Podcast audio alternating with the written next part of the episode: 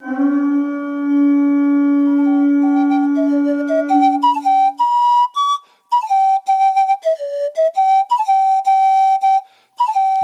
morning. Welcome back to the Folkcraft Revival Podcast. Once again, talking about uh, traditional skills and crafts and uh, things to learn and do and try and make. Uh, this week, I'm chatting with Brian from carvingisfun.com and the Carving is Fun YouTube channel. We're talking about carving and whittling and uh, kind of a little bit of his experience, his thoughts, suggestions for other people interested in getting into carving. Um, things like that. So, yeah, looking forward to a couple projects over the next little bit. I just wrapped up um, working on a knife sheath. Actually, I was uh, I was just uh, putting a finish on it this evening. Uh, spent the last couple evenings after I put the kids down to bed, um, you know, sewing leather and things like that. It's actually been quite a while since I made a sheath, and ironically enough, it was for the second knife I ever made. When was that? Back in 2014. Um, so I've had this knife now for eight years and never made a sheath for it, which is kind of surprising and um, makes me wonder what I was doing all this time. I mean, I did kind of have a temporary sheath for a little while there, um, but it's kind of shocking to not have a sheath for a knife after eight years. Anyways, that's what I've been working on this week. I uh, hope you guys have been up to something interesting as well. Working with your hands a little, have something going on. Um, love to hear about it. Love to see pictures, something like that, if you want to share. But that said, uh, this week, uh, like I said, I was chatting with Brian. Uh, we're talking about carving and whittling. Um, it was it was an interesting episode for me because I've always been around knives. I've had a knife since I was, uh, I think my dad gave me my first knife when I was five. Um, the vast vast majority of the time, I have one in my pocket. I've always kind of kind of considered whittling to be an interesting art form. Um, I don't know that I would necessarily consider it art. It's more like a, a pastime, an interesting pastime. Because the way I view whittling as, you know, that's something you did either to pass time when you needed to wait for something. Um, and that's something we're totally out of touch with in today's society is the concept of having to wait uh, we're in a rush for everything, and even when even when we do have to sit and wait for a moment, most of the time it's just a you know whip out the cell phone and look at social media or browse the internet. Um, but more, I would say, whittling kind of went along in my mind with the whole, you know, lights out at the end of the day, and uh, you know, you're maybe what sit around the fire and tell a story and whittle on something while you do that maybe a completely wrong view of whittling, but that's kind of always how I viewed it. Um, and I've never really tried to whittle or carve 3D objects. I told you I, I spent quite a bit of time in the, or I kind of come from a background of primitive skills and wilderness survival. So I spent plenty of time, you know, working on friction fire sets and carving out ladles and uh, you know, random things like that. But I guess I never really considered that whittling. I don't know why. I guess I, I view whittling more as an attempt to turn out a 3D project, maybe. I don't know. I'm kind of curious. What do you what do you guys think of when you think of whittling? What what is whittling? Um, but anyways, like I said, I'm talking with Brian about carving and whittling. And uh, yeah, links to anything mentioned, um, any resources, Brian's YouTube channel, his website, uh, things like that will be found over at folkcraftrevival.com forward slash 38. And with that said, let's um, let's go ahead and jump into the episode. I started off uh, asking Brian about what the difference between carving and whittling was and, and how he viewed himself and what he did. Definitely a carver. Um, I mean, the primary difference between whittling and carving is whittling, you are just using nothing but a knife. That's it. That's your only tool. Um, It's simple. It's straight to the point. But carving, you're going to be using a multitude of tools, whether it be gouges, chisels, um, even like uh, power carvers, which is like a, a Dremel uh, kind of deal like that. So uh, carving is the broad uh, topic, but whittling is the focus. It's like how we have other things like chip carving or relief carving, um, yeah. or even power carving in general as well. So those are focuses, and carving as a whole is um, all encompassing. Okay, so whittling's kind of a discipline within carving Correct. in general. Yep. Okay. And it to me it's the simplest of them all. So it's like most people have a knife. Um, I have four of them on me, so you're gonna have a knife regardless. So, uh, and it's what the where most people start too. Like uh, with me and scouts too, is like you started off with a knife, you picked up a stick, probably just put a point on it. But some people start getting creative and making little designs. So it's it's the simplest and most easily obtainable. Um, yeah. Which is primarily what the whole brand Carving is Fun is about because I want people to get into it. Yeah. So start at the simplest and most basic. I would also say I have a lot of experience whittling random points onto sticks, but I wouldn't say I ever really took it much beyond that. Um, I've gotten into spoon carving a little bit lately. Uh, got a hook knife for Christmas last year and have a number of spoons now laying around the house. Um, but I do too. It's fun. I was like, when did you take the the leap from just you know scraping the bark off of sticks or sharpening them into a point or something like that? When do you start taking carving a little more seriously or whittling? Well, even as a kid, I was I always had the mindset of what if can I, and you yeah. know, just like I made um instead of just making a point on a stick, I made uh oh, what is it the four point traps where it's like a, it's shaped like a number four and it's a figure to, four. Yeah, so traps like that. Um, wondered if I could make a fish hook, make a hammer, uh, make something like a fork or anything like that. It's like I forgot my fork. I made a fork. Uh, yeah, it's stuff like that. It's like I, it, a lot of it come out of necessity or pure curiosity, and that, that's really where it, it starts off. It's me wondering what I can do, or if I see something quote unquote hidden inside of a piece of wood, then I'll see if I can bring it out that's a more interesting side to me because yeah, I understand also the whole you know I forgot a fork, I'm going to whittle one. Uh, that's very much up my alley, but I don't necessarily feel like I look at blocks of wood and I see anything within them. Um, maybe I just don't have an artistic eye. I, I, don't know if I call it an artistic eye because my wife, she's a professional graphic artist. She cannot do okay. what I do. Let's see. Let's put it this way. My wife asked me one time. Um, it, it was a, it was a mental exercise to see how you render stuff in your mind. For you, think of an apple um, mm-hmm. in your mind, and just like close your eyes and think about it. And most people will see just like a picture of an apple, like uh, someone drew an apple or something like that, the typical round apple. Other people will start seeing a 3D image. I see it as a rendered 3D thing that's spinning around in my head. Like I can see it moving at all angles, and it's not oh, interesting. round apple it has the imperfections in it um, and whatnot. So it's that that's kind of how I see it, and then I can sometimes see that in the wood, but not all the time. Sometimes I have to fiddle with it, and then um, then I have to worry about the grain structure of the wood. If there's imperfections in the wood, especially with stone, um, you have to get uh, flexible and creative sometimes you say most people just imagine the like the image, the outline of an apple or something like that. I immediately jump to looking at an apple on a tree. So I see an apple yep.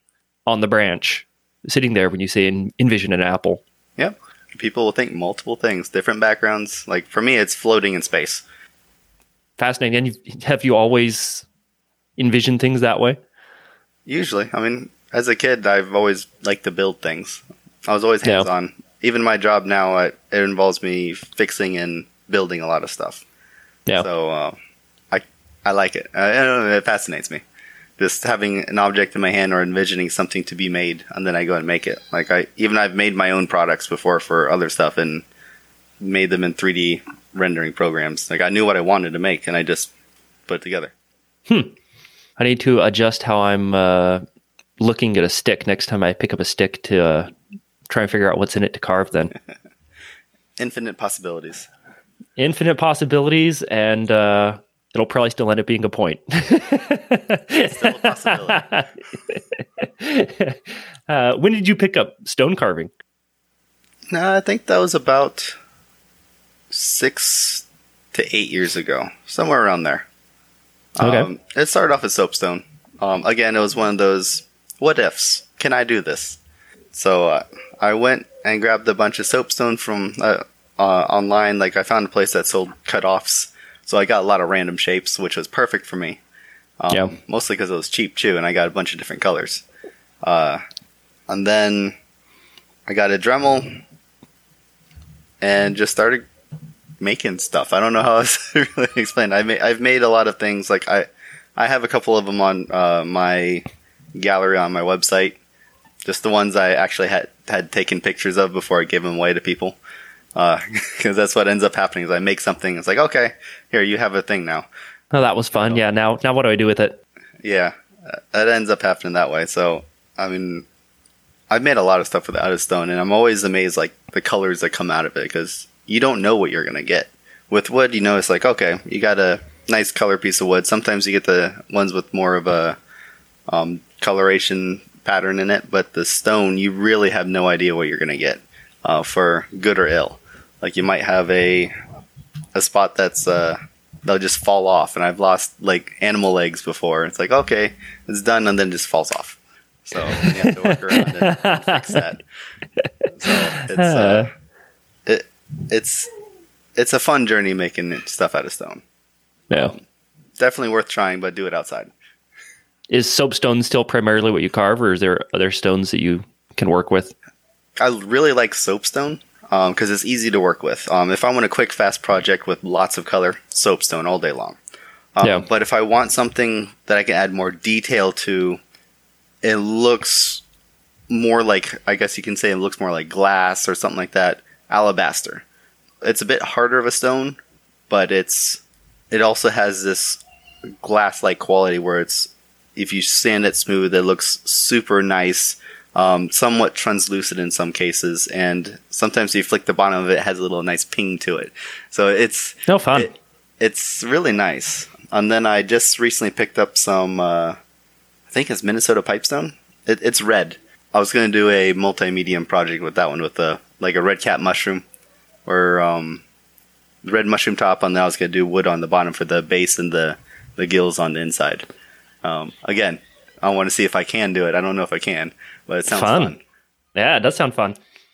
I've never done any stone carving. That's a whole new medium that I might have to uh, look into and play with at some point.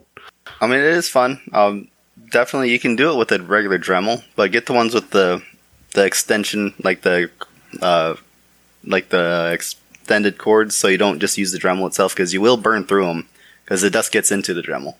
Um, I've, I've been through about four or five of them, so it yeah, you definitely want the extension on there because that will save you um, a lot of money and heartache. But now I, I upgraded to a a nicer um, rotary tool instead of the Okay. Dremel brand. So we'll see how that goes. Yeah.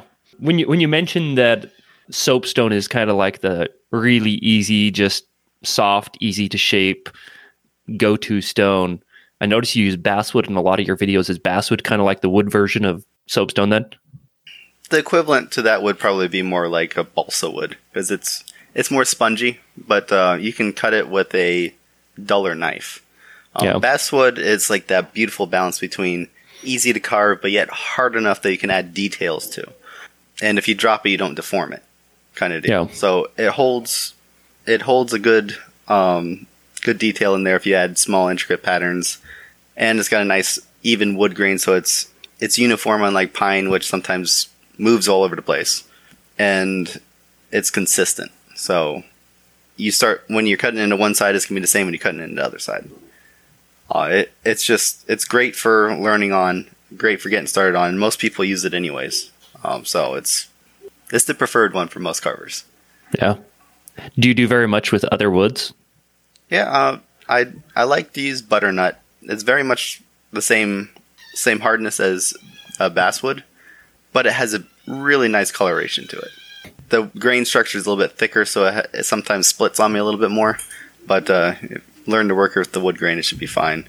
Um, some of the other ones I've been doing primarily with the spoons, uh, cherry and walnut. You can get some great spoons out of those. Um, I have a giant block of, uh, I think it's Empress uh, Empress wood. I was going to make a turtle out of. Uh, it's like half a log. I, I see it. I've never even heard of Empress wood. Is that something native to Florida, or is that something you had to buy? Uh, my uncle actually grabbed that somewhere. He's like, "Here, you have this." So he, he does a, a lot of uh, woodworking, not necessarily wood carving. Like uh, so, he has access to a lot of exotic woods. Yeah. So yeah, it's one of those things that I just want to try it, see what happens. When you say it's a you know like half a log, you're gonna make a turtle out of it. How big is this? Are you thinking like a turtle like eight inches, or are you thinking like a turtle like, like it's a big log? Like a gopher turtle. Gopher turtle size.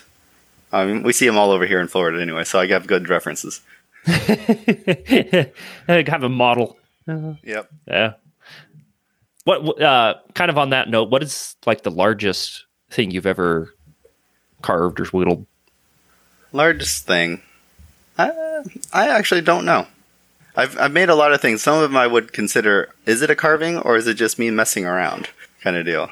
Um, the most complete one I made was a um, was an English bulldog. I think that one was about six inches by four inches tall.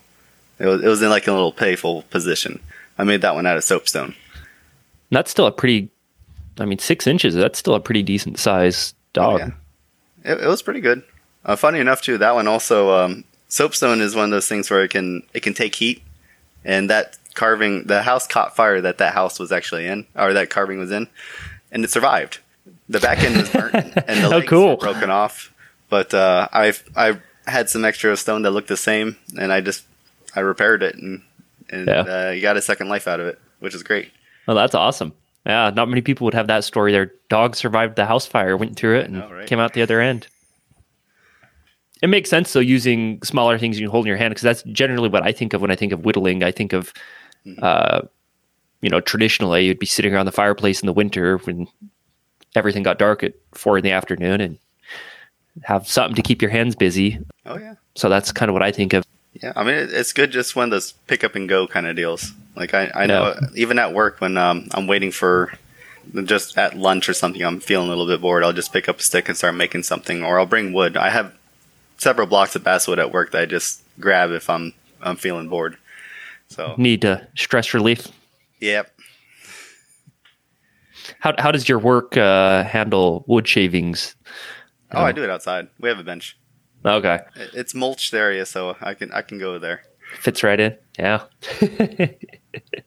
uh, you said um, basswood sounds like it's very common these days, but most people aren't going to have access to basswood. What sort of characteristics would you suggest looking for in a wood? Is it mostly just look for something that's soft? Uh, yes and no. I mean, basswood is primarily located here in the United States. Other people, like especially those on my YouTube channel, saying we don't have basswood out here in Europe, they're correct. Um, yeah. Uh, Plus, basswood does go by other names. I think lindenwood up in uh, Canada, um, and limewood is an equivalent in Europe. But basically, um, there is a hardness level, uh, a Janka hardness test, which is like how dense a piece of wood is. Which I think the Janka hardness level for basswood is 410 pounds per square inch or something like that. Uh, which is it's pretty relatively soft. It means you, you can you can dent it with your fingernail and whatnot. But other than that, soft enough wood and fine uniform wood grain is what you kind of want to look for too, because that prevents it from uh, the wood splitting in the wrong ways. Like if the grain structure decides to change directions on you, then yeah. it's not a surprise, and you lose half of your carving. Also, uh, having it like a lot of people like it uh, a lighter color because then you can paint it or you can stain it the way you want, and it, it's more of a like a blank canvas for um, the final touches on it. That makes sense. Yeah. So usually that's what I look for, and most other people look for, from my understanding. From from your experience, have you ever had any woods that you tried that just did yes. not work? Um, I purposely went and tried purple heartwood, which is insanely hard and yeah. very dense. Uh, it's got a lot of silicon, I think, too, so it, it will dull your blades very fast. Um, it, it's beautiful wood, especially when you uh, get the nice purple color out of it and you seal it. It stays that color for a while, and it, it looks absolutely gorgeous. But um, it, I've got a bunch of it sitting on the shed right now for knife handles. Yeah, That's that's I love it, but I don't love working with it. uh, one of my favorite woods. I used to live in Utah. I told you I went to Utah State. Um, one of my favorite woods in that general area is mountain mahogany, and that had a Janka hardness of I think thirty nine hundred. Oh yeah. Um, gorgeous, gorgeous kind of reddish brown color, and you get some mottled uh, kind of white that goes through it sometimes. Really difficult to work with, and really difficult to find a piece that wasn't cracked or cracking. As when you cut it open, it would get a lot of drying cracks. Um, but really, really gorgeous, and I made a few things out of it just just because it was so pretty. Yep, I love mahogany. I, I'm definitely never going to work with it with what I'm doing. I don't have the patience. Do you end up buying your wood mostly? Some of it. If I want something neat, I'll go to my uncle, and he just ends up having a scrap. Bunch of offcuts.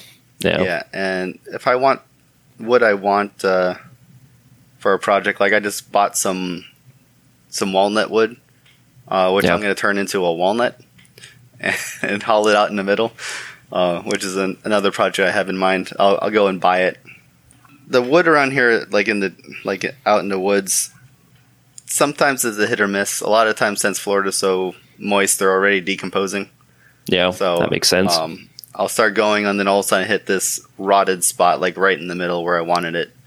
Uh, then I was like, well, I guess I didn't want to make a fish anyway, so let's, let's do something else.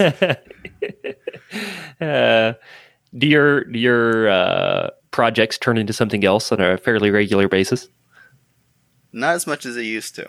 Um, yeah. I, I imagine that, that happens really frequently as a beginner. Oh, it will. Um, and I, I, believe it's a thing of confidence yeah. and striving for perfection. That's where most people doing these things will falter. It's blunt of me saying, but you have to get over it. Um, yeah. It ain't going to happen. usually doesn't when you're working with natural materials. There's usually something that interferes with perfectionism. Oh, definitely uh, especially if you're using uh, like wet wood where it's you just freshly cut it and you have to let it dry before you use it.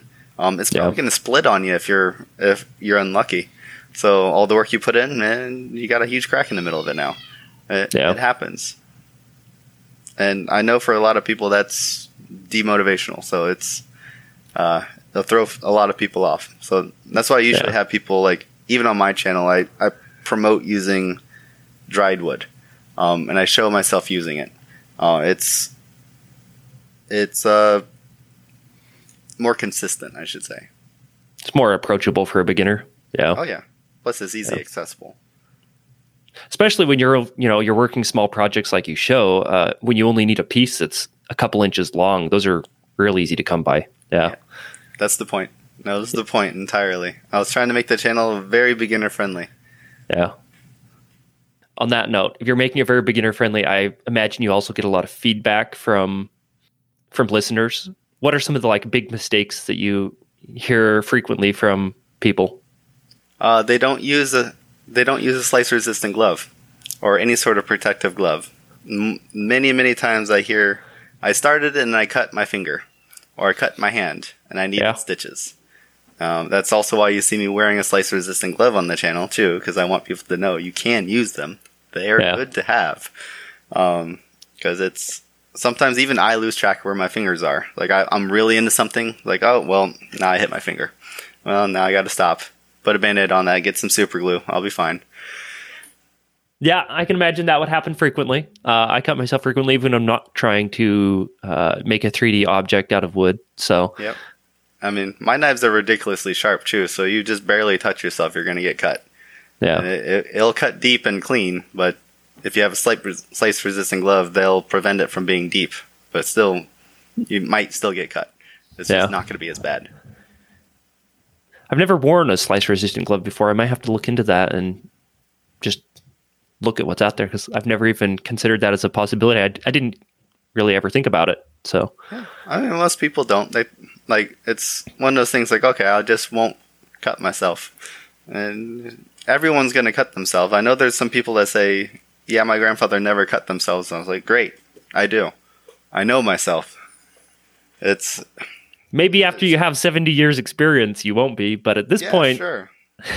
I mean, it's also that person's very uh, uh, focused on that one talent. I like to do a lot of different things, so my skill set is not an expertise. It's more or less I'm very proficient and not mastered it yet. So I probably won't master it. Um, that's just my personality. I'm like one of those jack of all trades where I do everything I want. I yep. often joke with people that um, I can do everything from kick, cook you a nice meal to overhaul your engine. So it's it's I do a lot of different stuff. It's a good range to have. Oh yeah. Yeah. Any other like tips or things you've noticed beginners doing that we should as yeah. as I think about whittling, if I start taking whittling more seriously and try and carve 3D objects or something like that, like any tips for someone who has background using a knife but not necessarily seriously whittling? Yep. Uh, your perception is sharp is not sharp enough. Uh, that's that's the one of the other bigger faults that people have. Like when you get a new knife from a manufacturer, it's quote unquote sharp, but um, it's not sharp enough. You will notice the difference after you take that blade to a finer stone and then actually hone it sharp on the strop. Uh, to me, it's night and day. Uh, yeah. you can see a cleaner cut, like the regular manufacturer edge. You'll, you'll see like a fuzzy cut going along where it's kind of dull, but if you cut with a very sharp knife, it's nice, flat, shiny, and clean. And it also just it glides right through a little bit better. You can add better details without um, like scraping the wood. You're actually just cutting it. Yeah, that that's one of the things that most people don't realize, especially when they get those cheap knockoff uh, wooding uh, wood carving sets from China and whatnot. Like some of them are good, the vast majority is not. Notoriously bad. Notoriously bad. Very, very bad. But yeah, that that one's the one that people mess up on. So just like learn to sharpen and keep your your knives honed up uh, properly. Um, and another one I see a lot is like not all knives are made equally. Some have yeah. harder steel than others. Like you can you can whittle with the Swiss Army knife. Um, their their steel is consistent across all their other tools, but it's still a little bit on the softer side. You just have to keep it sharp. But that's why the knives I use on my channel are they are specialized. Um, they're a proper length that I'm comfortable with, which is usually around an inch and three three fourths. It's long enough I can get good slice off, but small enough I can add details. Yeah, um, you get a really long blade, you're you lose control of the tip. Uh, so, but also it's one of those ones where you got to use different knives to figure out where you where you're at, what you're most comfortable with, because different knives have different. It varies functions. from person to person. Yep, and different hands. Like me, I have I have big mitts, so if I give the knives I'm comfortable with to uh, one of my uh, friends who have really small hands, uh, she may be like, "This is uncomfortable." So yeah. I have other knives that are smaller handle, and they find that more comfortable, which I can't stand because it makes my hand cramp up. So it's it's it's one of those things you have to find the right one for the right right person. Two things come for that. First, can we just like ballpark? What's your when you say you sharpen to a finer stone? When you're sharpening your knives, what sort of grit do you take them to? Well, I'll, I'll go through the quick steps. Like if I get a brand new knife um, that is not sharpened properly. Like it's just one, like off the shelf. Like uh, say my my Leatherman. Let's see, which one do I have on right now? Yeah, this one's my Skeletool. So it's the one with the 154CM steel on it, which is a nice harder steel. It does not come with a sharp blade that I like, so I'll take it to a 600 grit stone to reprofile it. Yeah, I'll take it to a thousand to refine it, and then a 2000 to further uh, pre-hone it, and then I'll take it to my leather strop. And that's usually has between a 3000 to 6000 grit honing compound on there. Yeah. So then that's where I refine it and hone it. I personally don't think you need anything more than that. If you want it sharp enough that it'll cut you when it looks at it, yeah, sure, go ahead. But I mean, for wood carving, uh, you're going to dull it relatively quickly. So just once you get it to that point, though, you can maintain it with a leather strop and you don't need to take it to a stone again. Um, especially if you go and hone it every uh, 20, 30 minutes. Uh, you should be fine. Is that how frequently you're touching up your blades? Yes. Um, okay. I, I like my cut smooth. Once I start seeing little uh, streaks of lines of uh, lighter fuzziness in the in the glossy cuts, then I immediately take it to my strop. That's just me personally. I, I my wife says I, I like sharpening my knives more than I like using them. So it might seem like it if you have uh, four knives on you and you you know have to touch them up whenever you start working on them every 20 minutes or so that yeah you could spend a decent amount of time touching up your blades. Oh yeah. And then like if you're gonna get like a, a whittling knife um like let's just say like popular beginner brands are flexcut and beavercraft you can just those ones you can mostly maintain with just a leather strop right out of the box. Unless they're damaged. That's a completely different story but then i take it to like a thousand grit stone and work my way back up. Yeah. Um but if you get a high quality whittling knife right from the beginning um, like FlexCut Beavercraft are, are good and honed right out of the box. Uh, the ones I use on my channel are OCC tools and uh, Helvie knives, which is a handmade knife. Um, excellent edges on them. Uh, I never take them anything lower than my leather strop. Uh, it's yeah. pointless. Uh, it, you're, you're damaging the edge when you do that. So, no, it's good to have some recommendations for a good high quality tool. Oh yeah, and I, I, have I have a bunch of them on my, my website. I'm pretty sure if you do a Google search on uh, best whittling knives, I'm going to pop up there.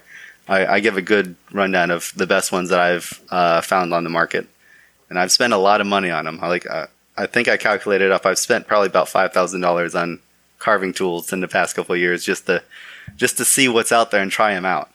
So that that was one of the idea. one of the YouTube videos I found interesting. Is like you pop on and the first thing you say is, "Okay, so I just bought six hundred dollars worth of knives just to test them." I'm like, "Wow, that's uh that's an investment right there." It's what I do. My wife says I have a problem, and I agree. uh, at least you know it. Uh, yep.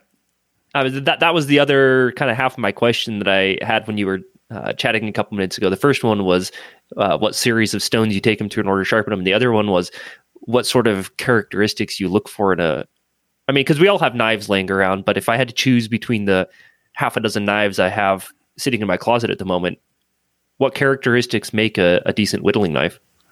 That is a good question and is highly dependent upon the wood, the style of carving, and the person carving.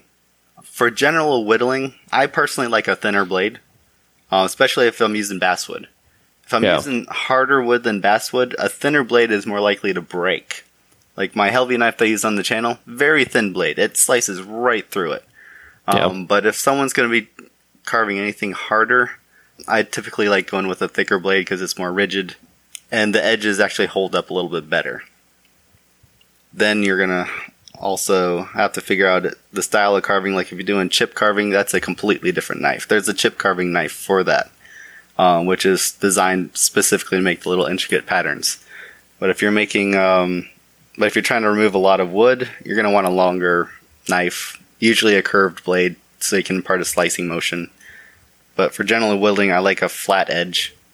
Again, less than two inches is ideal for control. And the flat edge is also really easy to maintain. So just take it to the strop. You don't have to do any weird geometry when you're trying to hone it. Yeah. Um, and it hones up faster. So that's something that I've also noticed. I've seen with a lot of other carvers is yeah, the fact that your carving knives only have one edge you have to maintain. That really does sound like it would simplify knife sharpening. Oh, it does. Yeah, mostly yeah. when you're sharpening them a lot. It, it it's also allows for consistency on the sharpness because at the curved edge, you you have to make sure you're you're sweeping it as you're um, honing it or sharpening it. Yeah, and sometimes you have unevenness, like if your hand shifts, or even if you, like you reposition your hand and one area is going to have a smaller edge angle than our cutting edge angle than other.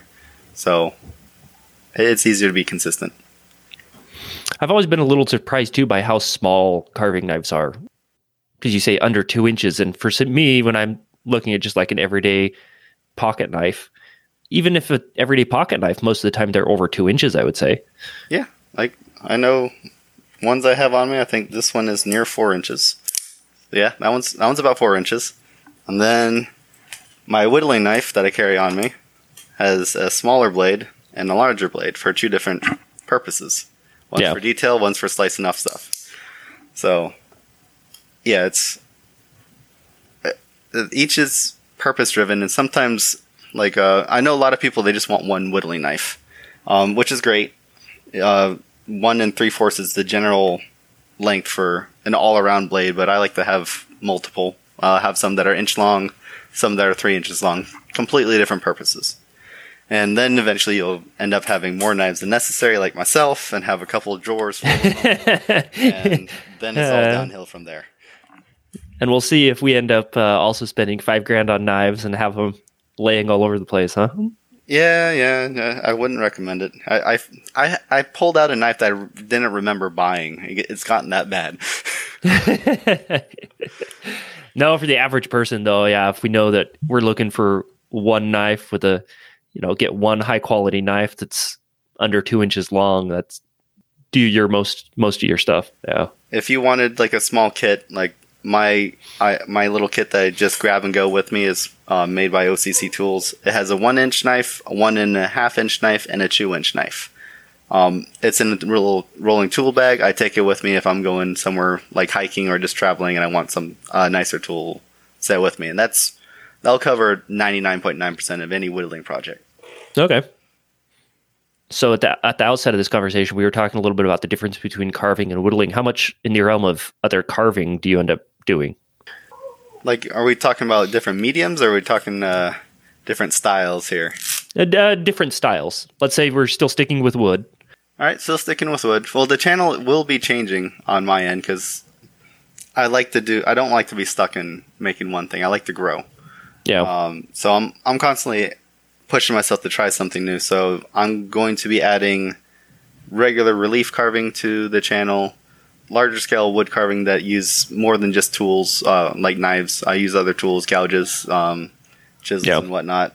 And then power carving will be on there, and I do plan on putting some stone carving and multi-medium projects on there as well. Okay. So I'm just, I just want to carve stuff. I want to have fun with it. I don't know how else to put it. No, I was just curious how much other stuff you did because your channel is. I mean, we've talked about stone carving, and you mentioned you consider yourself more of a carver, but your channel is almost entirely small wood projects. Oh yeah, I, I started there um, because my original idea for the channel was to get people into carving. Um, honestly, I feel like I've done that, and now I want to keep them interested in carving. Get people involved in or interested in other aspects yep. of carving. There's there's so many facets people will find where they want to go, and that's that's the whole thing. I might not get into chainsaw carving. I have friends for that. Um, I I may have a chainsaw that can do it, but uh, that's beyond my current desire. Yeah. The relief carving thing sounds interesting to me. And then uh, my dad chip carves. Um, mm-hmm. So when I was younger, I remember him doing some chip carving and like the bunk beds and whatnot we had as kids. He chip carved designs uh, oh, cool. down the frame of them and stuff. So that's something that I'm a little more familiar with, but uh, I'm not very familiar with doing uh, more relief carving and things like that. I, I, see examples of it, but I've I've never really tried. Yeah, even then, there's multiple disciplines for relief carving, like deep and shallow. Like, I'm just going to do whatever I want on, on it. It might be a combination thereof, to be honest. Play. You're going to play. Oh yeah. Yeah. Oh, another thing I noticed uh, on your your channel a lot. We were ta- we talked about slice resistant gloves, but I've also never seen anyone who wraps their other hand. Um, oh yeah, um, like my the little thumb guards and whatnot I put on. Yeah, um, yeah. That's primarily because uh, for for two reasons. Um, I put those on there to allow me to push on the back of the blades because when you're pushing on the the back of a very thin piece of steel, it's not sharp, but it can still bruise your thumb if you push it too hard. It hurts after way. a while. So, like, sometimes I'm whittling for a couple hours. It, will wear out your thumb when you're pushing yeah. a lot on it. Also, uh, I do a lot of paring cuts, so it's just the just in case I uh, kind of thing. So I don't lose track of my thumb and I don't accidentally bring the blade back into my thumb when I'm doing one of those. Also, on another ones, like if I'm using a longer blade, I'll also wrap my pointer finger. And that's primarily because it allows me to choke up on the blade.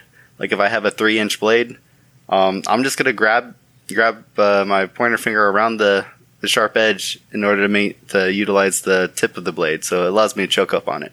Uh, not entirely safe, but uh, I do it anyways, kind of deal. uh, do what I say and not what I do type. Uh, yeah, yeah, I'm more or less at your own discretion.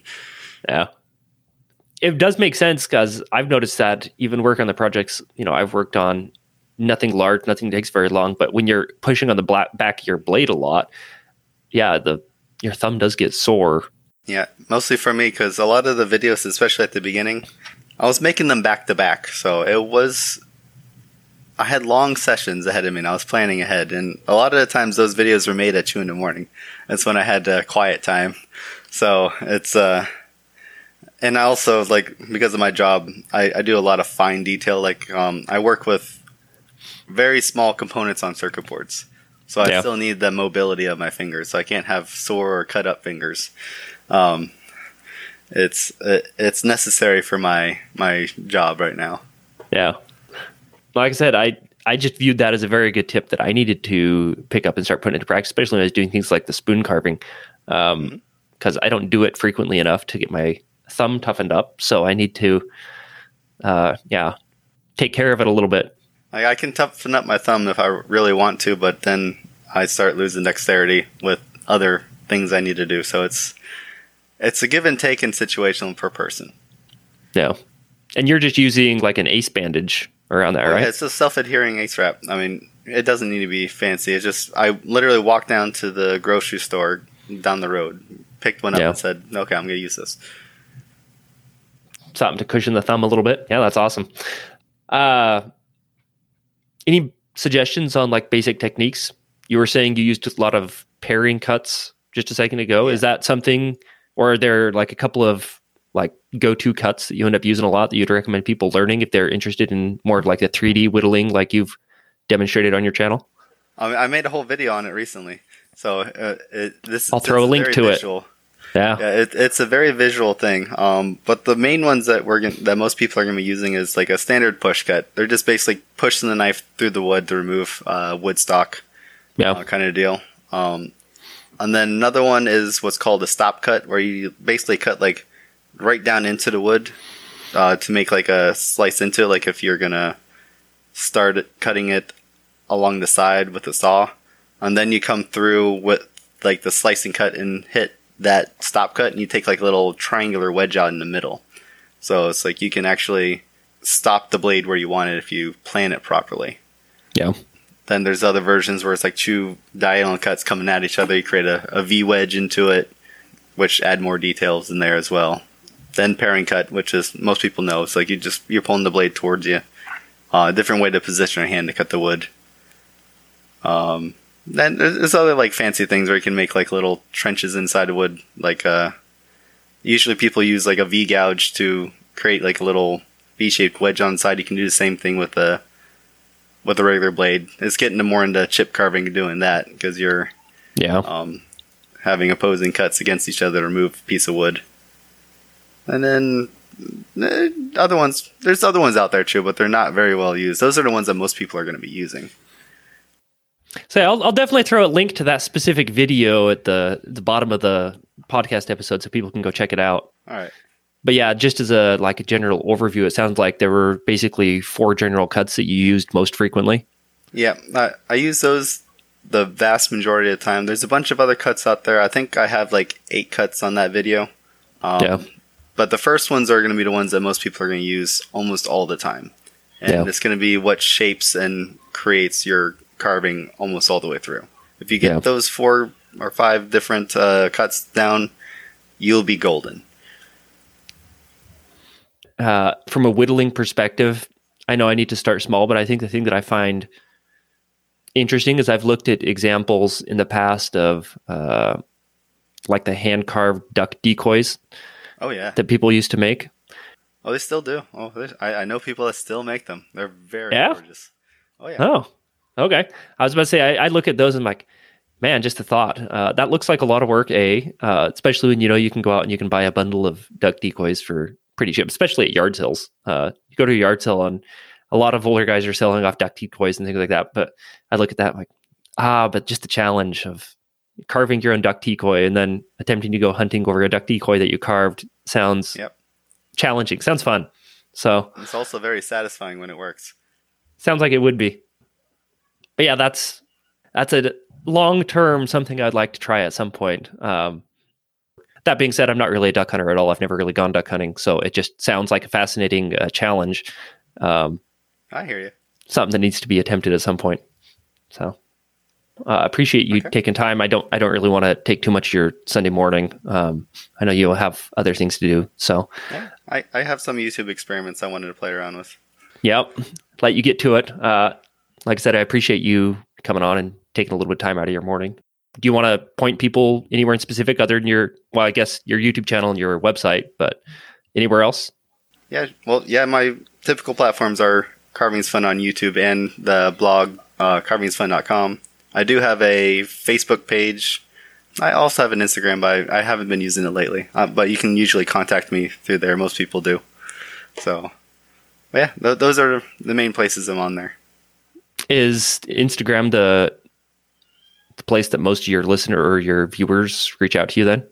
Yeah, I, I get people like uh, contacting me through email, but if they just want like a quick little thing, they'll they'll reach out to me through Instagram, chat with me, uh, send me pictures of what they're working on, yeah. or um, say, hey, I have a problem, and I'll or they want a comparison of different knives that I probably still have, and just show them right then and there. Fun. It's an easy way to get a hold of people, and I recognize why a lot of people use it. Um, I honestly haven't been on Instagram in over a year. I realized that I'm not very good at social media, and I probably need to be a little better about social media. Um, I mean, I'm not great either. I'll for sure link yours up so people can find you. Uh, and just for for the listeners out there, if uh, I don't respond to you on Instagram, it's because I haven't been on there in a long time. uh, but okay, thank you, thank you, Brian. Thanks for listening to this episode of the Folkcraft Revival podcast. As always, the show notes and links from this episode can be found over at folkcraftrevival.com forward slash whatever the episode number is. Uh, should tell you right now in your, your podcast player what episode this is. I appreciate you tuning in. If you have any guest or topic suggestions, I'd love to hear from you. Shoot me an email over at daniel at folkcraftrevival.com. If you want to help the podcast grow, the best way to do that is recommend and share it with others that have like interests. Hope you enjoyed the episode. Now let's uh, get out there and make something.